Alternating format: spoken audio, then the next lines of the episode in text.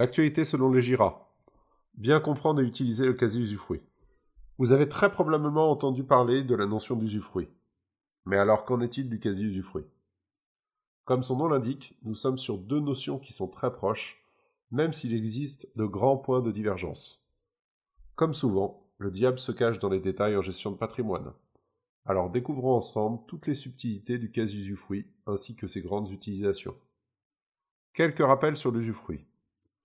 Le quasi-usufruit étant un usufruit particulier, pour bien le comprendre, il faut être à l'aise avec le démembrement de propriété. Le démembrement consiste à diviser la pleine propriété d'un bien en deux droits fondamentaux. Premièrement, la propriété du bien et la possibilité d'en disposer, par exemple de le vendre ou de le détruire, qu'on appelle nue propriété.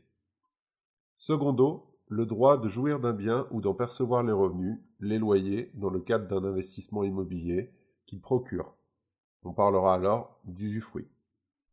L'usufruitier du bien, en tant qu'utilisateur, devra en assurer la conservation dans le but de le rendre à son terme au nu propriétaire, car en effet, l'usufruit est un droit temporaire qui prend fin au maximum au bout de 30 ans, si l'usufruitier est une personne morale, ou alors au décès, si nous sommes dans le cas d'un usufruit possédé par une personne physique.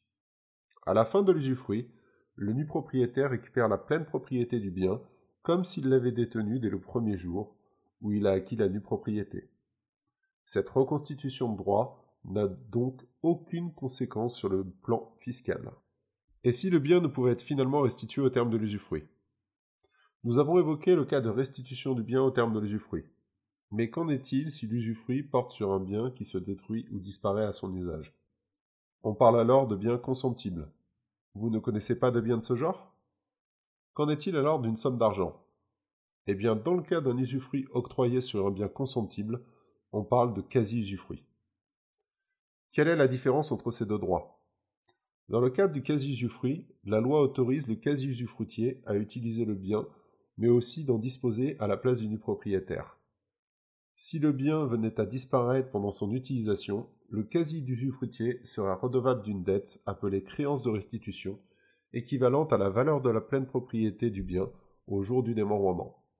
Cette dette devra être acquittée à l'ouverture de la succession du quasi-usufruitier sur les autres biens composant son actif successoral. Dans quel cas peut se retrouver dans une situation de quasi-usufruit? Ce dernier peut prendre son essence de plusieurs manières. La première se fait de manière automatique. On le qualifiera de légal. La seconde provient d'un démembrement de propriété volontaire. On parlera alors de quasi-usufruit conventionnel. Le cas du démembrement légal. Le quasi-usufruit légal provient uniquement d'une succession. Il prend sa source avec un conjoint ayant fait le choix d'utiliser son droit à posséder l'usufruit sur la totalité des biens composant l'actif successoral de son défunt de conjoint. Ce droit s'éteindra au décès du conjoint survivant. Un quasi-usufruit par ricochet. Par erreur, on peut se retrouver avec ce type de droit suite à une opération malmenée. Cela se produit dans le cas d'une vente immobilière d'un bien démembré lors d'une succession. Normalement, à la vente du bien, la loi prévoit que le démembrement prend fin. L'usufruitier et le nu propriétaire reçoivent tous deux une somme d'argent correspondant à la valeur économique de leurs droits. Mais dans le bien des cas, le notaire procédera à la remise du prix de vente à l'usufruitier, provoquant ainsi un quasi-usufruit de manière fortuite. Prenons une situation similaire avec cette fois-ci un bien immobilier dont le démembrement provient d'une donation. Dans ce cas, il est possible d'y adjoindre une convention de démembrement prévoyant des dispositions conventionnelles lors de la vente du bien.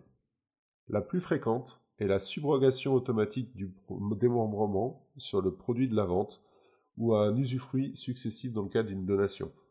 Cela permettra de répéter le démembrement sur le bien qui fera l'objet d'un réinvestissement avec le produit de la vente.